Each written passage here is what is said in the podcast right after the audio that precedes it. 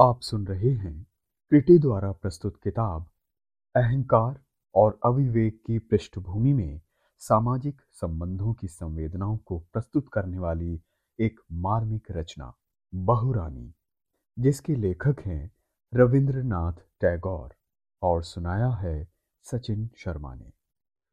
अध्याय दस।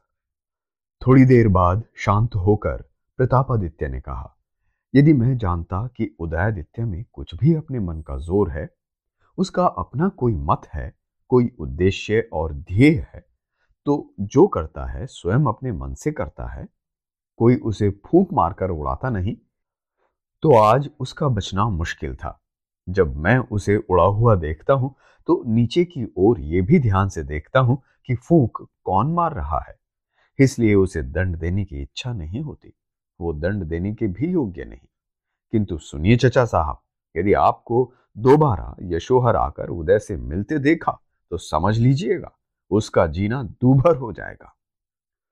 बसंत राय बहुत देर तक चुप रहे, फिर धीरे धीरे उठकर बोले, अच्छी बात है प्रताप, मैं आज ही शाम को चला जाऊँगा। रामचंद्र जब नाव पर उतरे तो वहाँ गहरा अंधेरा था, हाथ को हाथ सुझाई नहीं दे रहा था। उदयादित्य बसंत राय, सुरमा और विभा उस रात फिर सो नहीं सके। उनकी पलके तक न झपक सकी। विभा ने तो फिर कोई बात नहीं की और न आँसू गिराए। वो अवसन्न होकर बिस्तर पर पड़ी रही। सुरमा पति के पास बैठकर उसके सिर पर हाथ फेरने लगी। उदयादित्य और बसंत राय चुपचाप बैठे रहे। अंधेरे कमरे में भी एक दूसरे का चेहरा अस्पष्ट रूप से दिख रहा था, लेकिन इस कमरे में एक तीसरा अस्तित्व भी था। अदृश्य रूप से विद्यमान, जिसे अंधकार कहो, आशंका कहो या नियति कह लो। उसके सांस लेने की आवाज़ तक सुनाई पड़ रही थी। आनंद से सदैव उच्छल बसंत राय भी चारों ओर फैली इस खामोशी से विचलित हो उठे। वो बार बार अपनी गंजी चाँद पर हाथ फेरते रहे। आँखें फाड़कर चारों ओर देखते रहे और सोचते रहे कि ये क्या हो गया। उन्हें कोई सुधि नहीं थी और वो ठीक ढंग से समझ नहीं पा रहे थे। उनके लिए ये सारी घटनाएँ एक स्वप्न की तरह मालूम होती थी। कभी कभी वो उदयादित्य का हाथ पकड़कर कातर स्वर में बोल उठते, भैया उदय हाँ दादा साहब। उदयादित्य उन्हें सहारा देता रहा।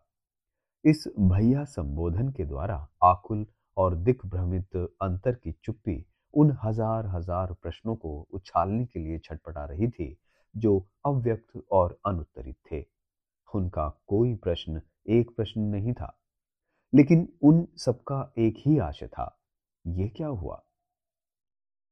चारों ओर का गहनतम अंधकार, एक साथ घुल मिलकर पता नहीं किस भाषा में उनके कान के पास बुदबुदा रहा था। जिसे वो समझ नहीं पा रहे थे। वो सोच रहे थे कि ऐसी कठिन स्थिति में यदि उदयादित्य उन्हें कुछ बता सके तो वो तनिक आश्वस्त हो सके। काफ़ी देर तक सहमे बैठे रहने के बाद बसंत राय ने फिर उदयादित्य का हाथ पकड़ा और कहा, भैया, ये सब कहीं मेरे चलते ही तो नहीं हुआ? बसंत राय को बार बार यही लगता कि उन्हें मार न डाल पाने की वजह से ही यही सब हुआ है। उदयदित्य तब अधिक कुछ कहने की मनस्थिति में नहीं थे। उन्होंने बड़े धीमे स्वर में कहा, नहीं दादा साहब। घर में निस्तब्धता छाई रही। अंत में थक कर बसंत राय बोल उठे, विवाह बेटिया, तुम कुछ बोलती क्यों नहीं? वो विवाह के समीप जा बैठे। थोड़ी देर बाद वो फिर बोल उठे, सुरमा, ओ सुरमा। सुरमा ने मुँह उठाकर उनकी ओर देखा, लेकिन बोली कुछ नहीं। तब बूढ़े बसंत राय बैठे बैठे अपने गंजे सर पर हाथ फेरने लगे।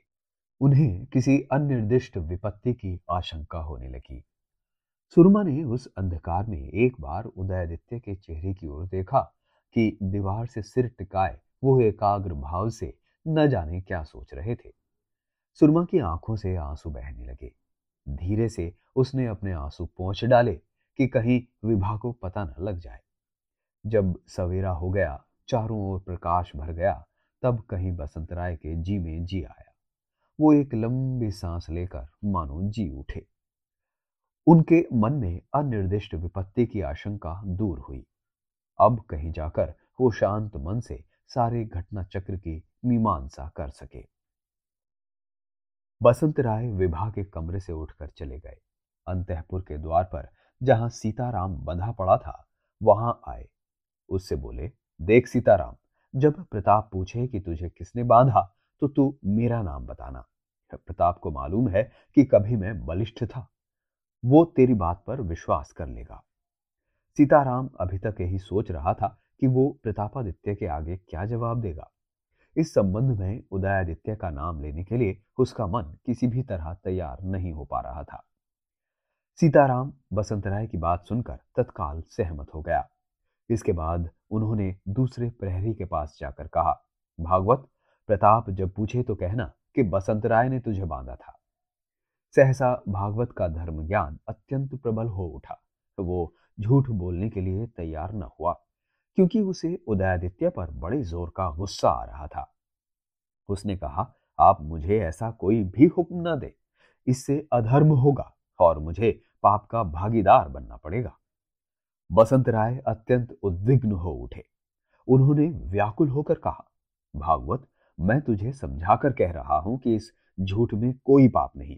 अभी तू मेरी बात मान ले, फिर मैं तुझे खुश कर दूँगा। ये ले, मेरे पास जो है, वो सब ले ले, और मेरा कहना मान ले। किसी भले आदमी की जान बचाने के लिए झूठ कहने में कोई अधर्म नहीं होता, और फिर मैं तुझसे बार बार अनुरोध ही क्यों करता? बसंत राय ने उसके कंधे और पीठ पर हाथ रखकर यह समझाने की चेष्टा की कि इसमें अधर्म जैसी कोई बात नहीं है। लेकिन जब किसी झक्के आदमी का धर्म ज्ञान अधिक प्रबल हो उठे तो उसे चाहे कितनी ही बार समझाओ, कोई भी तर्क दो, वो उस पर ध्यान नहीं देता। वो कहने लगा, महाराज, मैं अपने कर्ता धर्ता से झूठ कैसे कह सकता हूँ भला? प्रतापादित्य के सामने दोनों प्रहरियों की पेशी हुई। प्रतापादित्य अपने उफनते हुए क्रोध को किसी तरह वश में करके स्थिर होकर बैठे हुए थे। उन्होंने शब्दों का धीरे धीरे और स्पष्ट उच्चारण करते हुए पूछा, कल रात अंतपुर का द्वार खुला कैसे?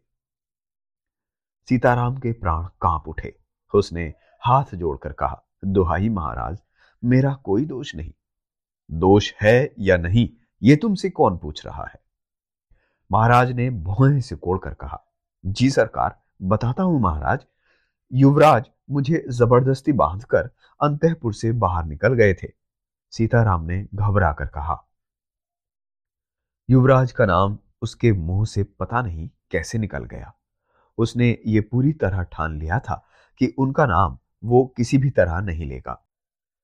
लेकिन ऐसा करते हुए यही नाम उसके मुँह से सबसे पहले निकल गया। और जब निकल गया तो फिर कोई उपाय न था कि उसे लौटा ले। इधर जैसे ही बसंत राय को इस बात का पता चला कि प्रहरियों की बुलाहट हुई है, वो भी आकुल व्याकुल होते हुए प्रतापादित्य के कक्ष में आ पहुँचे। उस समय सीताराम प्रतापादित्य से कह रहा था, युवराज को मैंने बहुत रोका, मगर उन्होंने मेरी एक न सुनी। अरे अरे, सीताराम, ये तू क्या कह रहा है? अधर्म मत कर भगवान तुझे कभी क्षमा नहीं करेंगे। उदयादित्य का इसमें कोई दोष नहीं। बसंत राय ने जल्दी से उसे टोकते हुए कहा, जी नहीं सरकार, युवराज का इसमें कोई दोष नहीं। सीताराम भी जल्दी से बोल उठा तो फिर दोष किसका है? तेरा? प्रतापादित्य ने डपट कर कहा, जी नहीं सरकार, सीताराम बोला तो फिर किसका है? जी महाराज, आप जैसा कहें। जब भागवत से पूछा गया तो उसने सारी बातें ठीक ठीक बता दी। केवल अपने सो जाने की बात को छिपा लिया। वृद्ध बसंत राय सोचते रह गए। उन्हें कोई उपाय नहीं सूझा और वो आँखें बंद कर दुर्गा दुर्गा जपते रहे। राजा प्रतापादित्य ने दोनों प्रहरियों को उसी समय बर्खास्त कर दिया। उनका अपराध यही था कि कोई उन्हें बलपूर्वक बाँध सकता है तो वो प्रहरी बनने आए ही क्यों? इस अपराध के लिए उन दोनों प्रहरियों को पचास पचास कोड़ों की सजा भी सुनाई गई। उनके चले जाने के बाद प्रतापादित्य बसंत राय के चेहरे की ओर देखकर वज्र गंभीर स्वर में बोले, उदयादित्य का ये अपराध अक्षम्य है। उन्होंने इस तरह कहा, मानो उदयादित्य का वो अपराध स्वयं बसंत राय का ही है। मानो उदयादित्य सामने खड़े हो और राजा उनकी भर्त्सना कर रहे हों। बसंत राय का अपराध केवल यह है कि वो उदयादित्य को अपने प्राणों से भी अधिक चाहते हैं। बसंत राय ने बड़े प्रेम के साथ प्रतापादित्य से कहा, बेटा, उदय का तो इसमें कोई दोष नहीं। प्रतापादित्य ने आग बबूला होकर कहा, कोई दोष नहीं? आप कहते हैं कि कोई दोष नहीं? तब मैं उसे और भी कड़ी से कड़ी सजा दूँगा। आप बीच बचाव करने आए क्यों? बसंत राय को उदयादित्य का इतना अधिक पक्ष लेते देखकर प्रतापादित्य का मन उदय के प्रति और भी विषाक्त हो उठा। बसंत राय चुप हो गए। कि कहीं मुझे सजा देने के बजाय उदय को ही सजा न दे दी जाए। थोड़ी देर बाद शांत होकर प्रतापादित्य ने कहा, यदि मैं जानता कि उदयादित्य में कुछ भी अपने मन का ज़ोर है, उसका अपना कोई मत है, कोई उद्देश्य और कोई ध्येय है, जो करता है, स्वयं अपने मन से करता है, कोई उसे फूंक मारकर उड़ाता नहीं तो आज उसका बचना मुश्किल था। जब मैं उसे उड़ा हुआ देखता हूँ तो नीचे की ओर यह भी ध्यान से देखता हूँ कि फूंक कौन मार रहा है।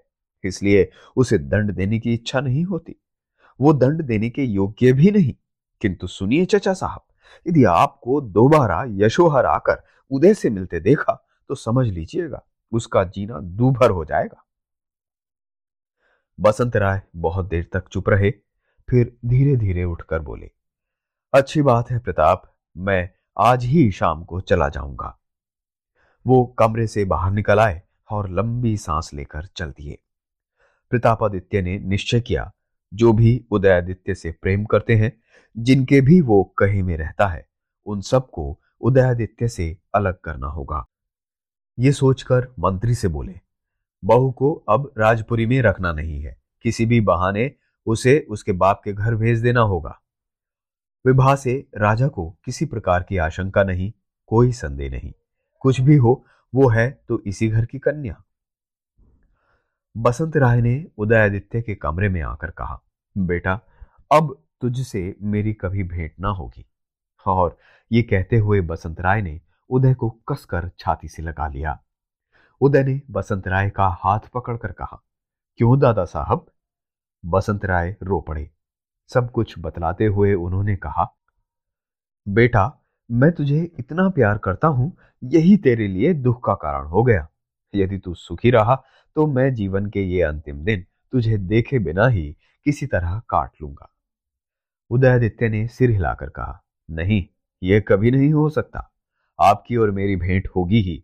कोई इसमें बाधा नहीं पहुँचा सकता। यदि आप चले गए दादा साहब तो मैं नहीं बचूँगा। बसंत राय ने व्याकुल होकर कहा, प्रताप ने मेरा वध नहीं किया, तुझे मुझसे छीन लिया। बेटा, जब मैं चला जाऊँ तो तू मेरे बारे में सोचना मत। ये समझ लेना कि बसंत राय मर गया। उदयादित्य शयन कक्ष में सुरमा के पास गए।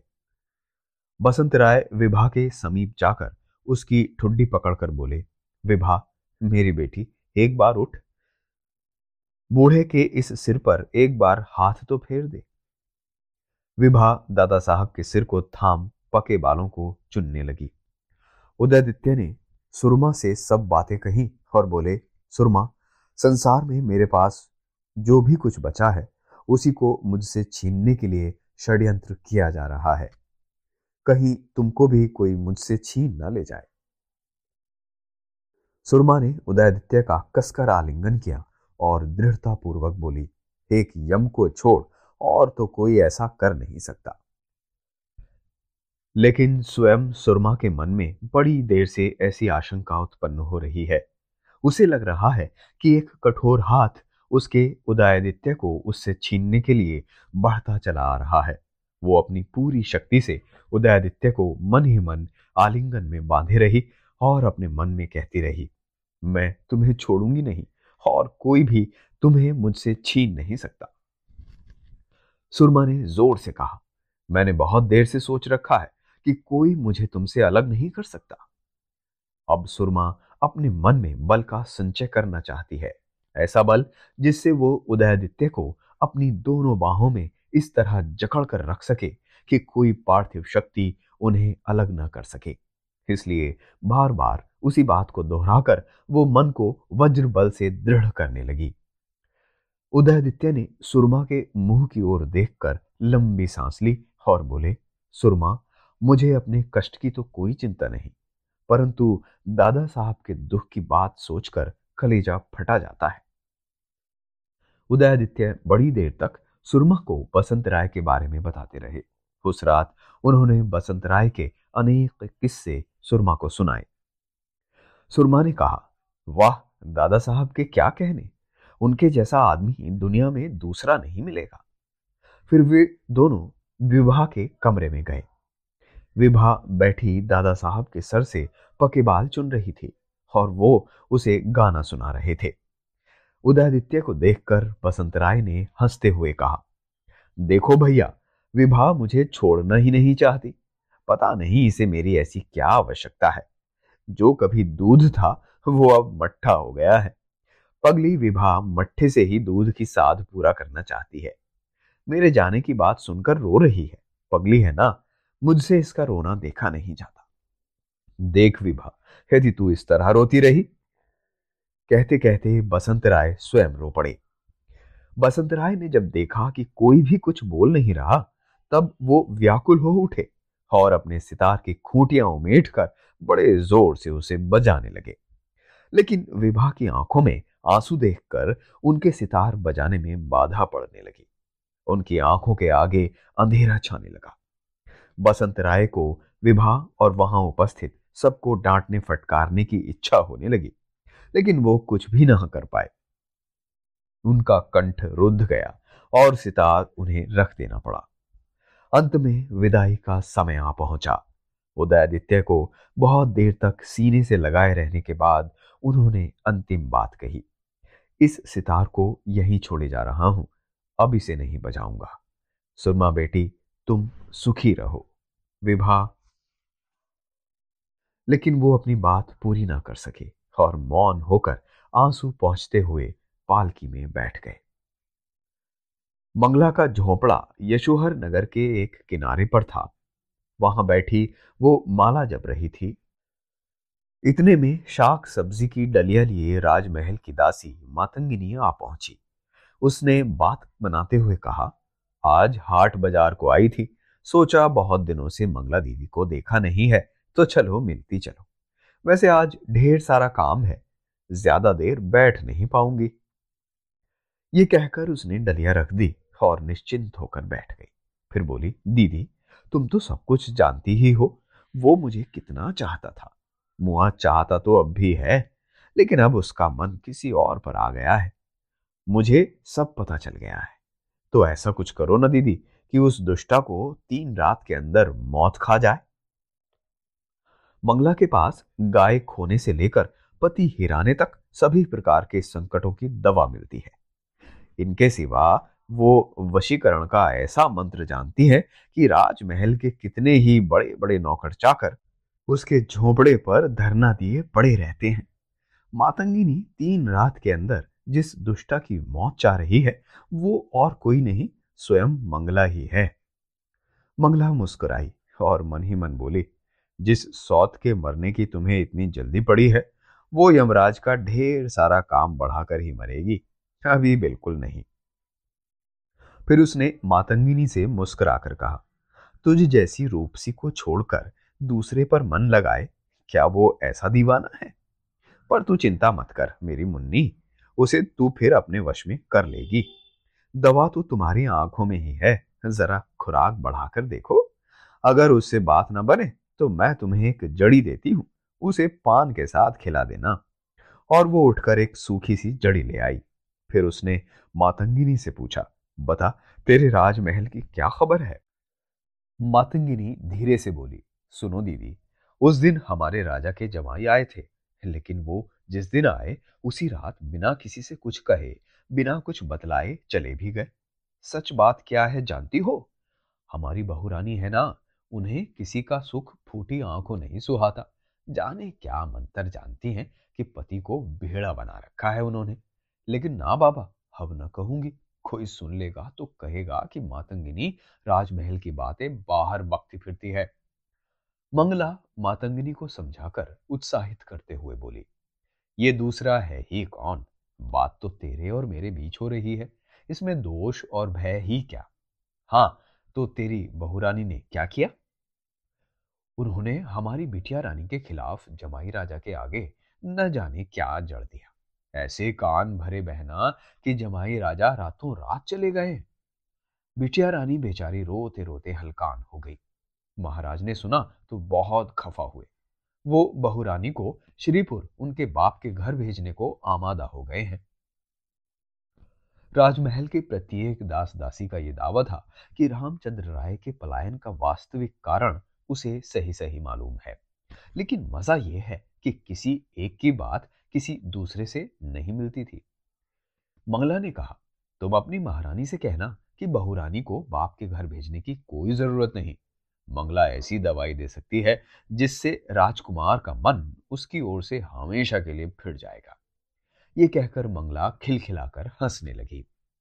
मातंगिनी ने कहा यह तो बहुत अच्छी बात है, ज़रूर कहूँगी।